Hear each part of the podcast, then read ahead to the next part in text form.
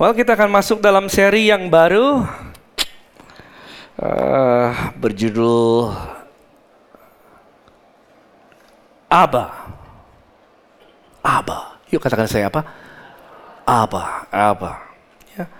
Bulan ini kita akan dedikasikan untuk belajar tentang doa, tentang doa, pujian, dan penyembahan. Kalau saudara pertama kali hadir di ICC, saya ucapkan selamat datang. Uh, bulan lalu kita sudah membahas tentang wisdom. Saya percaya kita semua diberkati, amin.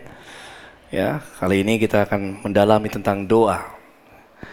Kenapa kita berdoa? Kepada siapa kita berdoa? Dan apa yang rancangan Tuhan bagi setiap kita pada waktu kita berdoa. Ya. Siapa yang ingin mengalami kemenangan, kemenangan di dalam kehidupan saudara? Lambaikan tangannya. Ada satu ayat yang saya mau bagikan sama saudara. Tapi sebelumnya izinkan saya terlebih dahulu karena uh, siang hari ini uh, caranya mungkin agak sedikit berbeda seperti biasanya. Kalau biasanya kan saya berkhotbah begitu. Kalau sekarang saya ingin lebih menjelaskan. Jadi saya akan menuntun saudara dari satu ayat ke ayat yang lain menjelaskan sehingga kita semua mengerti apa yang menjadi kebenaran firman Tuhan tentang doa. Is that okay? Boleh ya? Ya, boleh ya? Oke okay, ya. Jadi uh, bear with me ya, sabar aja. Dari ayat ke ayat. Ya, ada sekitar 300 ayat. no, just kidding. Ya, nanti bisa sampai malam deh. Oke. okay. uh, apa tadi? Yohanes ya, Yohanes. Yohanes 8 ayat 32. Ya, dan kamu akan mengetahui kebenaran dan kebenaran itu akan memerdekakan kamu. Setiap kita yang rindu untuk mengalami kemenangan, kita harus tahu kebenaran. Karena yang membebaskan setiap orang, kehidupan setiap orang percaya adalah kebenaran firman Tuhan. Setiap aspek dalam kehidupan saudara yang pada waktu kita mengetahui kebenarannya, maka saya percaya itu akan menjadi berubah menjadi kehidupan. Kita harus tahu apa sih kebenaran. Ya, apa itu kebenaran? Karena Tuhan Yesus katakan dan kamu akan tahu kebenaran dan kebenaran itu akan apa Saudara? Akan buat kita merdeka membuat kita terlepas dari belenggu si jahat yang berusaha untuk mencuri, membunuh, dan membinasakan. Saya nggak habis pikir, saudara, saya percaya di sini semua cinta firman Tuhan. Kok nggak ada amin? Ya amin ya. Kita semua cinta firman Tuhan, kita baca firman Tuhan setiap hari. By the way, uh, daily walk with God, nanti kalau nggak salah bulan Maret ini minggu ke satu atau kedua sudah selesai. Ya, puji Tuhan. Jadi sudah dua kali kita baca Alkitab secara keseluruhan, secara korporat, ya. Praise God. Saya nggak bisa nggak habis pikir, saudara, kalau ada di luar sana seseorang Kristen yang seorang Kristen yang ingin mengalami kemenangan, tetapi tidak tahu kebenaran. Bagaimana mungkin terjadi? Karena firman Tuhan katakan, kamu akan tahu kebenaran dan kebenaran itu akan apa saudara? Membuat kita merdeka. Penting sekali kita tahu apa yang benar dari firman Tuhan. Coba kita buka. Ya, Efesus 6 ayat pertama. Maaf, Efesus 6 ayat 11 dikatakan apa sih senjata daripada iblis itu? kenakanlah seluruh perlengkapan senjata Allah supaya kamu dapat apa? bertahan melawan tipu muslihat iblis. Jadi kalau kita berbicara tentang roh-roh jahat, tentang iblis, kuasanya ada di dalam dustanya. Ya. Sehingga orang Kristen yang tidak mengerti tentang firman Tuhan, tidak tahu apa yang menjadi kebenaran, firmanmu adalah kebenaran, maka mereka akan jauh lebih mudah untuk jatuh, dicuri, dibunuh, dan dibinasakan. Ya. Tetapi begitu kita tahu apa yang menjadi kebenaran, maka kebenaran itu akan memerdekakan kita. Yang percaya setuju katakan amin. Tahukah saudara senjatanya dari dulu begitu. Senjatanya kepada Hawa, iblis datang dalam kitab kejadian Hawa, dia katakan kejadian tiga ayat pertama. Ayat bagian B. Iblis senjatanya dusta dari dulu gini aja. Ya nggak ada yang lain. Tentulah Allah berfirman. Semua pohon taman ini jangan kamu makan buahnya. Bukan. Sih? Iblis senjatanya dusta. Dia putar balikkan firman. Ya, karena Tuhan gak bicara seperti ini. Ya, bukankah tentulah Allah berfirman, has God said, ya semua pohon dalam taman ini jangan kamu makan buahnya bukan? Well, Tuhan gak bicara ini sama Hawa. Tuhan bicara sama Adam bahwa engkau boleh makan semua buah itu, tetapi apa pohon pengetahuan baik yang jahat itu jangan kamu makan buahnya, sebab pada waktu kamu makan kamu akan mati. Tetapi iblis datang dengan dustanya, dia putar balik firman. Sehingga sudah tahu ceritanya kalau kita baca dalam kejadian, kemudian Hawa mengambil buah itu, makan. Dan Adam dan Hawa jatuh di dalam apa? Dosa. Si senjata iblis dari dulu adalah dusta. Dia adalah bapa dari segala dusta. Ya, bapaknya saudara. Saya ingat pada waktu Tuhan Yesus setelah dia diurapi, setelah dia dibaptis, maaf, dibaptis dan langit terbuka, roh Allah turun ke atasnya seperti burung merpati, ya burung merpati turun ke atasnya, lalu dia masuk apa, di, dibawa ke padang gurun dan kemudian dicobai. Interesting, menarik bagaimana iblis mencobai Tuhan Yesus. Caranya pakai apa?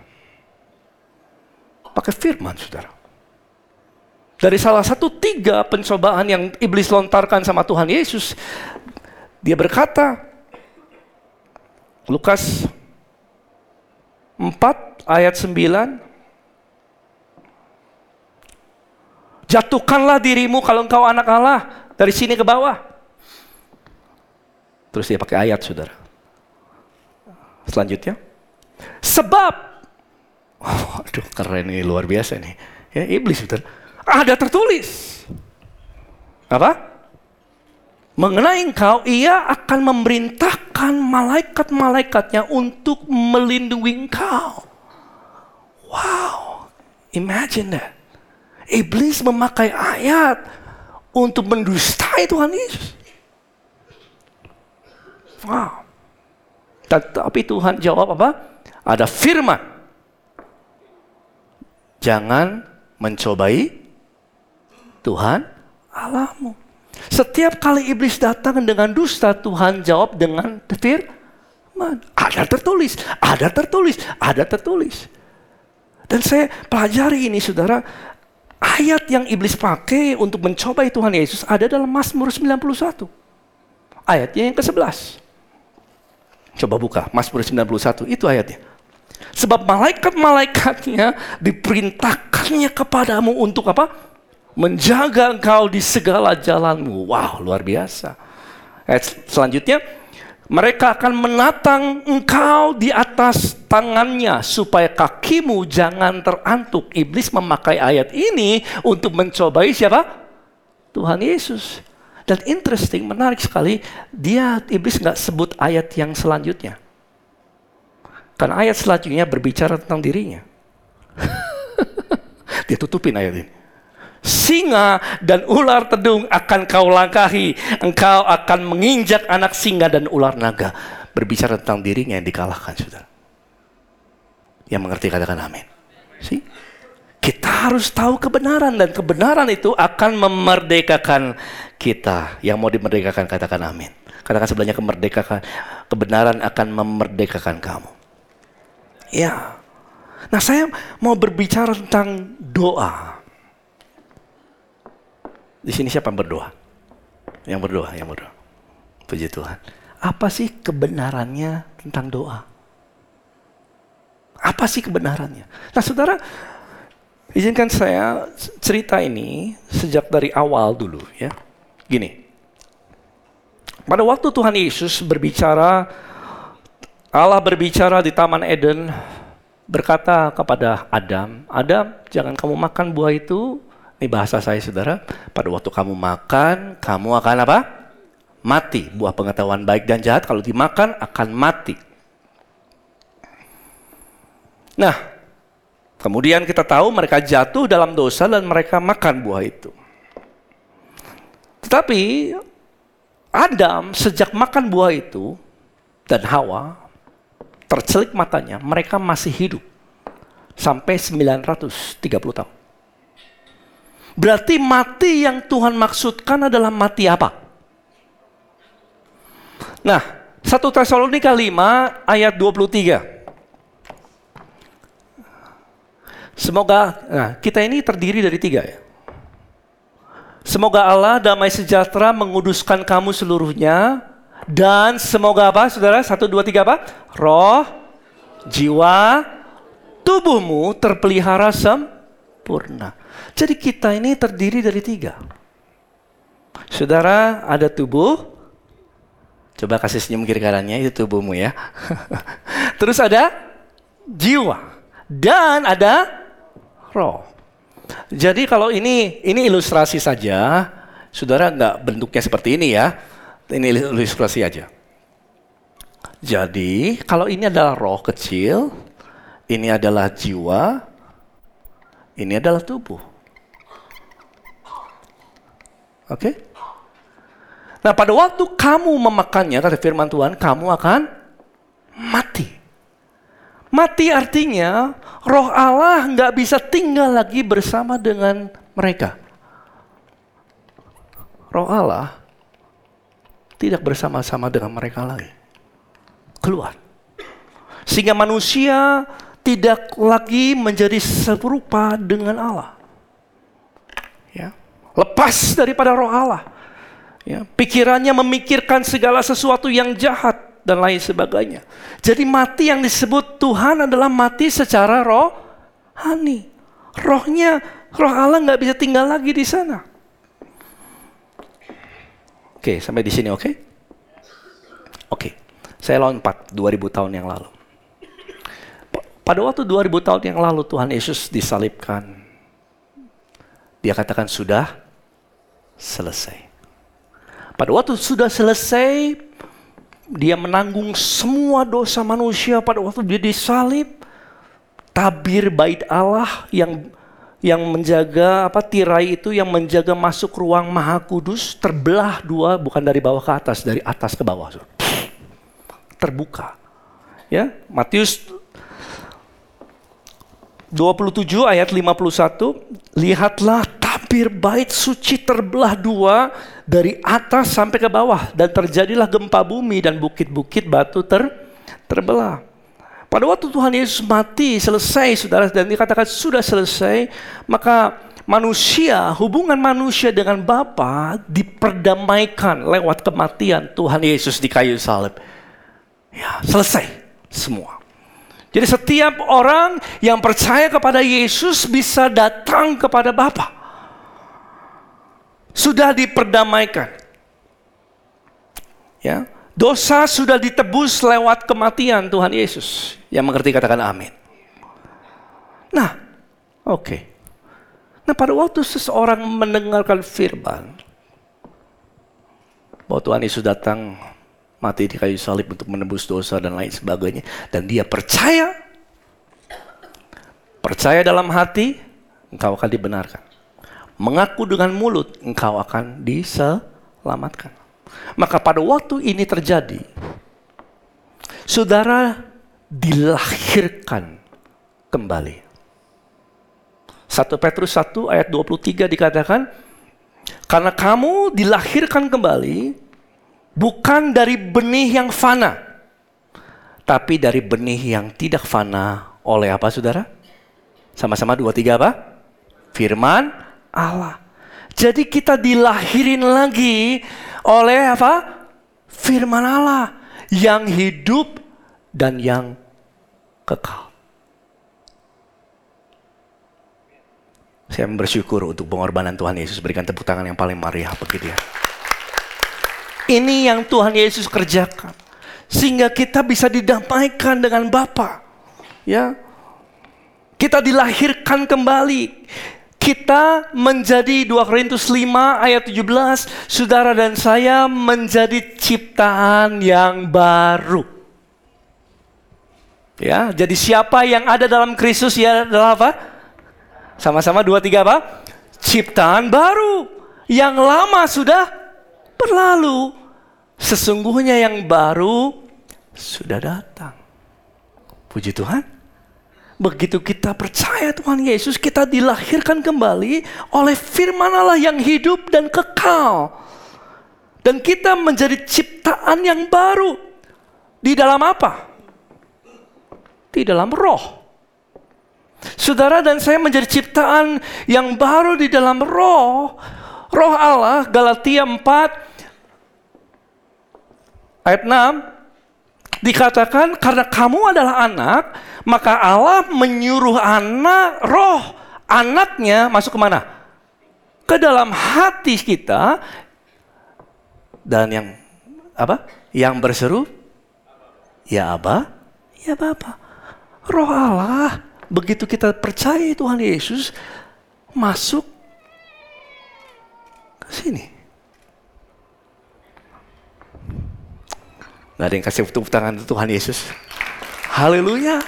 Allah Bapa menyuruh roh anaknya masuk ke dalam kita. Sehingga saudara secara spirit, secara roh, you are brand new. Ciami. Roh yang tinggal di dalam Tuhan Yesus, tinggal di dalam saudara. Isn't it amazing? Wow. Katakan sebelahnya, kamu nih ciptaan baru di dalam roh. Saudara, saudara tidak bercacat celah di dalam roh karena kita semua ciptaan yang baru. Efesus 1 ayat 6 13 dikatakan roh itu ayat bagian B ketika kamu percaya kamu tuh dimateraikan dengan Roh Kudus. Roh saudara dibungkus, dimateraikan oleh Roh Kudus.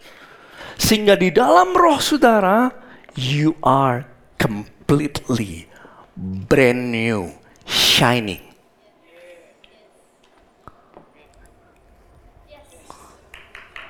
Mau terbang ini. Haleluya. Praise God. Itu yang Tuhan Yesus lakukan bagi kita. Tapi secara tubuh, saudara belum ciptaan baru. Kalau saudara percaya Tuhan Yesus dalam keadaan gemuk, percaya Yesus keluar masih gemuk. Atau slim keluar masih slim. Dan jiwa kita masih harus terus diperbaharui. Apa itu jiwa kita? Dalamnya ada apa? Pikiran, kepingin, kehendak, terus apa? perasaan. Minimal tiga itu. Ada dalam jiwa kita. Nah ini harus diperbarui. Di dalam sini sudah ciptaan baru. Di sini masih pikiran lama. Yang harus Roma 12 ayat 2 harus terus apa? Diperbaharui hari demi hari. But in your spirit, di dalam rohmu, saudara ciami. Seperti roh Yesus, sama seperti roh Yesus tinggal di dalam saudara. Haleluya. Amin. Efesus 1 ayat 5.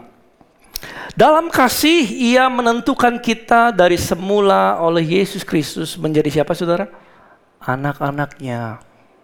Sesuai dengan kerelaan kehendaknya. Siapa di sini adalah anak-anak Tuhan? Saudara, Tuhan telah menjadikan kita. Tahukah saudara, di dalam spirit, di dalam roh saudara, saudaralah ciptaan baru. Yuk katakan dengan saya dua tiga ciptaan baru. Ciptaan baru, dua tiga apa? Ciptaan baru yang lama lewat sudah. Dan dimateraikan oleh roh kudus. Sehingga di hadapan Tuhan.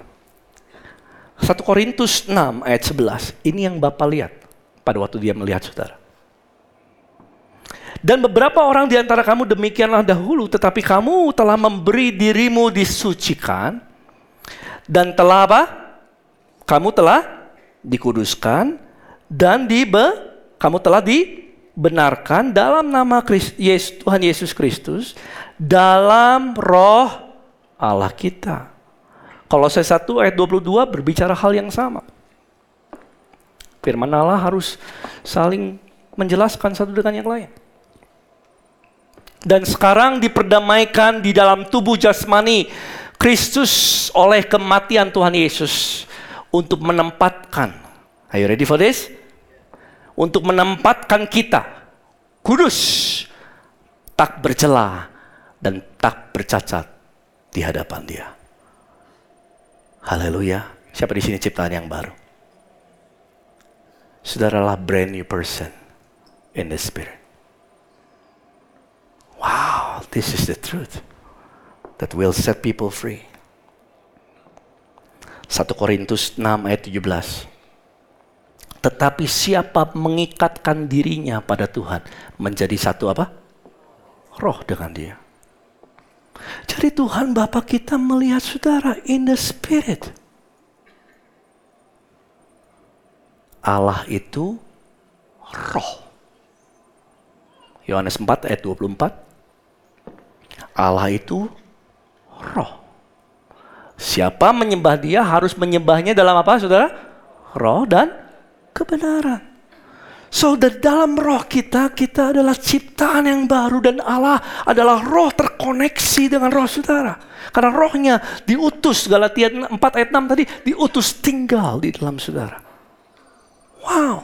Jadi secara roh kita seperti Tuhan Yesus.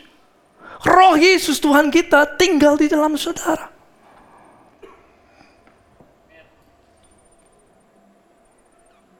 Amin. Ya.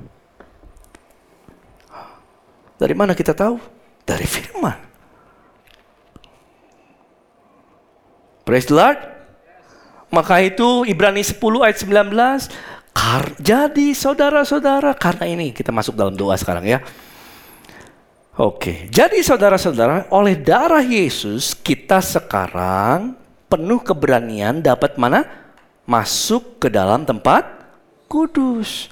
Sebab Tuhan Yesus telah membuka jalan baru, yang baru, yang hidup bagi kita melalui tabir tadi ya, penghalang tirai tadi, yaitu dirinya sendiri karena dia mati di kayu salib. Kita ayat 21 mempunyai seorang imam besar sebagai kepala rumah Allah. Saudara bisa masuk berdoa kepada Bapa di sorga. Karena roh Allah tinggal di dalam saudara. Saudara masuk berani menghadap. Kenapa saudara? Karena saudara ciptaan yang baru. Amin. Haleluya. Ya. Penting kita mengerti kebenaran ini. Dan ini akan membebaskan bagaimana kita datang berani berdoa kepada Tuhan. Ya kita bisa berdoa tanpa halangan kalau dimateraikan oleh roh kudus. Ya, secara roh saudara nggak pernah kehilangan hubungan dengan Bapa. Rohmu termaterai. Ya. Kalau kita jatuh di dalam dosa, dalam pikiran kita membenci, dalam pikiran kita marah dan lain sebagainya, itu akan mempengaruhi jiwamu. Membuka celah bagi si jahat masuk, mencuri, membunuh dan membinasakan. Dan tubuhmu akan terpengaruh olehnya. Tapi in your spirit, secara roh, saudaralah ciptaan yang baru. Yang dimateraikan oleh kuasa roh kudus. Maka itu kita datang menghadap Bapa sebagai ciptaan yang baru. Siapa di sini ciptaan, siapa di sini ciptaan yang baru? Datang sama Tuhan sebagai ciptaan yang baru. Haleluya. Ya. Nah,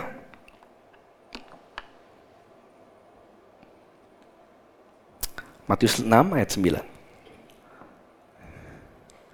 Karena itu, Tuhan Yesus ajarkan gini. Berdoalah demikian. Apa? Nah ini mulai make sense. Bapa kami yang di surga. Kenapa kita sebut dia Bapa? Kita ah, anak. Karena roh Allah tinggal di dalam saudara. Saudara ciptaan yang baru. Kita adalah anak. Bapa kami yang di surga. Saudara, Seringkali orang punya kesulitan memanggil, menghampiri Tuhan sebagai Bapa. Dalam perjanjian lama, kalau nggak salah hanya 6 sampai 7 kali Allah disebut Bapa, yang lainnya Tuhan Maha Kuasa, Tuhan Maha Pencipta, Tuhan Penyembuh dan lain sebagainya. Dalam perjanjian baru ratusan kali. Ya. Sulit untuk seseorang datang menghampiri berdoa sama Tuhan sebagai kepada kepada Bapa gitu. Kenapa? Karena banyak orang-orang Kristen bahkan saudara yang di luar sana punya pandangan tentang Bapaknya keliru. Bapak nggak kasih gambaran. Mereka pikir Tuhan kalau sebagai Bapak itu seperti Bapak jasmani saya. Kita tahu bahwa jas, Bapak Bapak kita di dunia ini nggak sempurna. Is that right? Ya, Bapak kita nggak sempurna. Bapak kita, ayah kita bisa mudi, bisa marah-marah, bisa nggak mengerti, nggak peduli. Ya, kita bisa punya bad memory, ingatan-ingatan yang buruk tentang orang tua kita di bumi, bisa saja saudara, sehingga pada waktu kita berdoa dan percaya sebagai Tuhan sebagai Bapak, kita punya kesulitan untuk menangkap itu. Bapak, kayak gini Bapak nih. No, kita harus tahu kebenaran siapa Bapak kita di sorga. Yang mau ngerti katakan amin. Ya, siapa Bapak kita? Dan kita kembali kepada firman. Ya, siapa Bapak kita yang begitu mengasihi saudara dan saya? Nah, sering kali tanpa pandangan ini saudara, sering kali orang bisa menjauh dari Tuhan. Kalau dia jatuh dalam dosa, dia pikir dia nggak merasa layak, dia nggak mau ke gereja lagi, dia nggak mau melayani lagi, dia nggak mau baca firman lagi, dia nggak mau berdoa lagi, dia nggak mau lagi mendekat sama Tuhan karena dia merasa dirinya nggak layak. Itu tipumu, lihat si iblis. Karena saudara adalah ciptaan yang baru. Ciptaan yang baru tidak berubah-ubah. Ciptaan baru, ciptaan lama. Ciptaan baru, ciptaan nol. Ciptaan yang baru itu kekal selamanya. Engkau telah dimateraikan oleh Roh Kudus. Haleluya.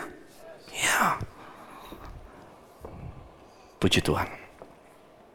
Sampai di sini oke? Okay? Lanjut lagi ya.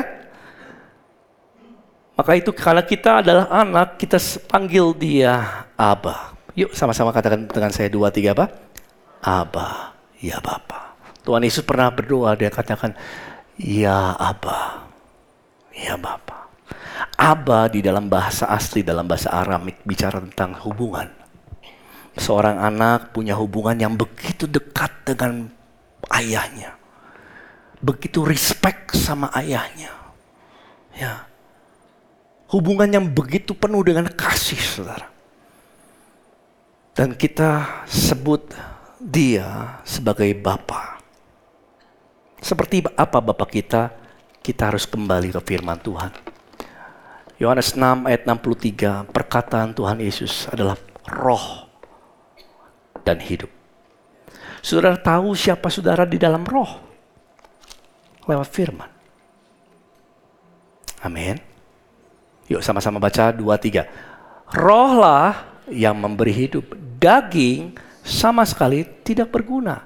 Perkataan-perkataan yang kukatakan kepadamu adalah apa saudara? Roh dan hidup.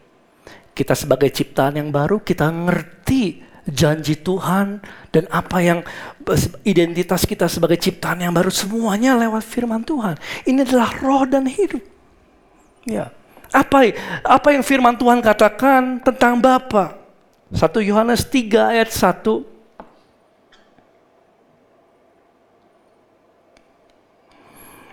Ini Bapak kita. Lihat Lihatlah betapa besar kasihnya yang dikaruniakan Bapa kepada kita. Sehingga kita disebut siapa saudara? Anak-anak Allah. Dan memang kita adalah anak-anak Allah. Karena itu dunia tidak mengenal kita sebab dunia tidak mengenal dia. Kita adalah anak-anak Allah. Betapa besar kasihnya akan setiap kita sebagai anak-anaknya. Coba buka, lihat Bapak itu seperti apa sih? Lihat firman Tuhan. Ini adalah kebenaran. Mazmur 103 ayat 8. Bapak itu seperti apa sih? Bapak itu penyayang, pengasih, panjang sabar. Panjang sabar dan berlimpah apa saudara? Kasih setia itu Bapak kita. Bapak kita. Kalau ada orang berkata, wah kamu kemarin lakukan dosa ya. Kalau lakukan dosa, kamu nggak layak berdoa. Doa kamu nggak dijawab sama Tuhan dan lain sebagainya. No, no, Bapak kita adalah penyayang, pengasih, panjang sabar, dan berlimpah kasih setia. Itu kebenaran. Setiap orang Kristen, saya berkali-kali saudara, yang percaya kepada dusta si jahat, mereka menjauh dari Tuhan. Dan itu nggak harusnya terjadi. Karena firman Tuhan katakan Bapa penyayang, pengasih, panjang sabar, dan berlimpah kasih setianya. Amin. Bapa, kalau kita buka Mazmur 136 ayat 1, bersyukurlah bahwa ia baik. Jujur di sini, siapa yang pernah kecewa sama Tuhan? Itu satu, dua, tiga, kayaknya hampir semua lah ya. Tapi nggak usah katakannya enggak apa-apa. Begitu kita doa, tinggal ada jawab, kita marah sama Tuhan. Kenapa sih? Kenapa saya? Kenapa saya lagi? Kenapa saya lagi? Mungkin bisa terjadi dalam hidupmu. Dan iblis bisa datang mendustai saudara. Dan kita bisa percaya, oh ya Tuhan nggak suka sama saya mungkin ya. Tuhan kecewa sama saya lagi. Dan lain sebagainya. Well, kalau kita baca firman Tuhan, bersyukurlah kepada Tuhan. Sebab ia baik. Bahwasanya untuk selama-lamanya kasih setianya. Amin. Bukan hanya baik, Bapak itu peduli sama kita. Matius 6 ayat 26, Bapak adalah Bapak yang peduli. Pandanglah burung-burung di langit tidak menabur, tidak menuai, tidak mengumpulkan bekal dalam lubung, namun diberi makan oleh Bapamu di sorga. Bukankah kamu jauh melebihi burung-burung itu? Seseringkali kita nggak merasa Bapak kita peduli sama kita. Tapi begitu kita lihat firman Tuhan, oh my goodness, kita tahu Allah kita adalah Allah yang peduli. You will know the truth and the truth will set you free. Sudah tahu siapa di sini pernah having a bad day? Satu hari tokonya runyem semua satu hari. Banyak tokonya ada permasalahan belum beres ini ada ini ada ini. Siapa yang pernah ngalamin? Sudah pulang ke rumah leles. Leles apa ya? Capek. Aduh Tuhan. Saudara, sering kali pada waktu kita capek, kita berpikir ini akan selamanya begini nih. No, no, no. Firman Tuhan katakan kesusahan sehari cukup untuk sehari. Tahukah saudara? Kita kita capek, kita nggak tahu tujuan kehidupan, rasanya sudah nggak ada masa depan, rasanya madesu, saudara. Sudah cari firman Tuhan. Cari apa yang benar. Coba buka ratapan. Tiga dikatakan demikian. Ratapan berapa? Tiga ayat 22. Tak berkesudahan kasih setia Tuhan. Tak habis-habisnya rahmatnya. Wow. Saya pikir Tuhan sudah habis rahmatnya sama saya. Hari ini saya having a bad day. But wait until the next verse. Are you ready? Selalu baru tiap pagi. Besar kesetiaan. Wow. Selalu baru. So kalau hari ini saya having a bad day tomorrow, berkat Tuhan baru tiap pagi? Ya dan amin. Saya pernah masuk satu kali ruang ibadah pada waktu saya mulai pelayanan dulu jadi asyur saudara. Saya masuk di belakang. Saya I think I was I was having a confusion day, confused day gitu ya, punya kebingungan dan saya melayani di gereja. Dan saya sangat diberkati. Ini ada lagunya saudara. Saya suka kalau lagu-lagu dasarnya firman Tuhan. Karena firman Tuhan adalah roh dan hidup. Yang membangkitkan orang yang mengubah cara pandang orang. Ini ada lagunya ya. Ingat gak lagunya? Kasih Tuhan tak berkesudahan. Ayat sebelumnya ya. Tak habis habisnya rahmatnya Selalu baru setiap pagi Baru setiap pagi Besar setiamu Tuhan. Mari yang percaya sama-sama. Besar setiamu.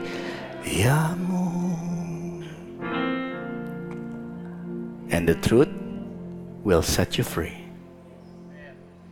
Haleluya Haleluya Haleluya Berikan tepuk tangan yang paling meriah bagi Tuhan Yesus. Itu itu Bapak kita, Bapak yang setia. Bapak yang baik, setiap hari selalu baik dan baru berkatnya. Amin. Maka Tuhan Yesus ajar kita doa Bapa kami. Saya nggak akan lama-lama di situ, tapi saya temukan praise God, Roh Kudus ingatkan begitu banyak hal, ada tujuh hal. Kenapa Tuhan ajarkan doa Bapa kami? Are you ready for this? ya dengan cepat ya. Dalam doa Bapa kami yang Tuhan Yesus ajarkan, waduh, berisi begitu banyak pengertian kenapa kita berdoa. Why we pray? Yang pertama adalah saudara. Hmm, kok jadi mau nyanyi terus ya? Matius 6 ayat 3. Eh, maaf, Matius 6 ayat 9. Karena itu berdoalah demikian. Bapa apa? kami yang di sorga. Yang pertama adalah confidence. Confidence, yakin saudara. Kalau sudah berdoa, apa pun keadaanmu, you may be having a bad day, but let me tell you the truth. God is your father. He is your father. You always, kita selalu bisa datang sama dia, apa pun hari kita. Dan kita bersuruh, Abah, Papa. Karena dia Bapak kita. Jadi sebenarnya doa adalah jalan Bapak membangun hubungan dengan anaknya. Doa adalah jalan, saya tulis ini, membangun hubungan kita dengan Bapa. Itu gunanya doa. Maka itu kita punya keyakinan, keberanian datang kepada Bapa kita. Doa adalah membangun hubungan kita dengan Bapa kita. Yang pertama itu yang harus kita tangkap. Yang kedua adalah dikuduskanlah namamu. Sanctify yourself. Doa adalah di mana kita saya tulis ini admiration, admiration atau pengagungan terhadap Tuhan. Saudara di dalam doa kita bangun hubungan dengan Bapa, tapi di dalam doa juga kita memuliakan Bapa kita. Amin. Doa adalah jalan kita memuliakan Bapa kita. Haleluya. Doa adalah jalan bagi kita memuliakan Tuhan. Lewat doa. Lewat doa. Doa membangun hubungan anak dengan bapaknya. Doa adalah kita jalan bagi kita untuk memuliakan Tuhan di dalam doa. Yang ketiga, Coba. Uh, Matius 6 ayat 10. Datanglah kerajaanmu, jadilah kehen di bumi seperti di sorga. Di dalam doa ada revelation. Ada pewahyuan. Di dalam doa saudara menemukan apa yang menjadi kehendak Bapa. Di dalam doa. Apa sih yang jadi kehendak Tuhan? Kita temukan di dalam doa. Ya, Ingat Daniel pada waktu dia berdoa untuk menerjemahkan mimpi raja. Dia berdoa dan Tuhan memberikan jawabannya. Jadi di dalam doa Tuhan bisa nyatakan apa yang menjadi kehendaknya bagi hidup saudara dan saya. Amin. Oke, selanjutnya coba lihat lagi. Sekian cepat di sini. Ayat 11. Berilah, berikanlah kami pada hari ini apa saudara? Makanan kami yang secukupnya yang sudah lapar katakan Oke, okay. berikanlah kami pada hari ini makanan kami yang secukupnya. Puji Tuhan secukupnya ya. Kudu cukup makan ya. Secukupnya berarti doa adalah cara kita menerima providence. Penyediaan Tuhan. Saudara bisa mendapatkan mintalah maka engkau akan menerima, carilah maka engkau akan mendapat. Ketuk maka pintu akan dibukakan bagimu. Siapa di antara kita, setiap Bapak di antara kita yang kasih ular ketika anaknya minta ikan? Atau kasih kalajengking ketika dia minta telur? Siapa? Bapamu. Kalau kamu yang jahat tahu kasih yang baik sama anak-anakmu, apalagi bapamu yang di surga. Saudara kita datang sama Bapa, kita dalam doa kita dapatkan penyediaan Tuhan. Apa yang menjadi roti? Mungkin itu kesembuhan, mungkin itu permasalahan dalam keuangan, entahlah. Yang kelima, saudara. Yang pertama, yang empat ada apa? Providence. Yang kelima adalah, nah ini, ayat 12. Dan ampunilah kami akan kesalahan kami seperti juga kami mengampuni orang yang bersalah. Jadi yang nomor lima, doa itu untuk apa sih? Doa itu adalah jalan bagi kita untuk correction. Untuk pembenahan hati kita di dalam doa. Apakah ada hal-hal yang mengganggu hati kita terhadap sesama dan lain sebagainya? Doa adalah jalan kita mengkoreksi hidup kita di hadapan Tuhan. Kita terima sama seperti Nehemia, saudara. Dia berdoa, dia koreksi hatinya. Ya. Luar biasa. Ayat 6. Nah, ini penting. Matius 6 ayat 13. Janganlah membawa kami ke dalam pencobaan, tetapi lepaskanlah kami dari yang pada yang jahat. Doa adalah untuk protection. Perlindungan. Tuhan mau kita berdoa untuk bangun hubungan, Tuhan kasih kehendaknya, tapi doa juga adalah untuk protect kita. Ya, Kuasa si iblis adalah tipu muslihat. Kalau kita berdoa, Tuhan bisa nyatakan apa yang benar. Sehingga kita dibebaskan dari segala yang jahat. Doa adalah jalan Tuhan melindungi anaknya dari yang jahat. Ingat Tuhan Yesus berdoa di Taman Getsemani. Roh memang penurut tetapi apa? Daging lemah. Ya, dia berdoa tiga kali doanya. Bebaskan dari yang jahat. Amin. Yang ke Terakhir, yang ketujuh ya. Yang ketujuh adalah karena engkaulah Matius 3, 6 ayat 13 karena engkaulah yang mempunyai kerajaan dan kuasa kemuliaan sampai selama-lamanya. Yang ketujuh adalah inheritance. Inheritance atau warisan. Setiap anak-anak Tuhan adalah orang yang berhak menerima janji firman Tuhan. Setiap kita adalah ahli-ahli waris dari setiap janji firman-Nya. Artinya, di dalam doa saudara, saudara bisa memperkatakan firman dan mempercayainya. Pada waktu kita berdoa sama Tuhan. Kita percaya kehidupan kita tidak menjadi sama lagi. Amin. Jadi ada tujuh hal di dalam doa dan saya tutup dengan ini. Ada apa? Confidence, terus ada admiration, terus revelation, terus providence, correction, protection, inheritance. Haleluya. Saya, saya berharap kita semua belajar sesuatu siang hari ini. Mari kita bangkit dari saudara.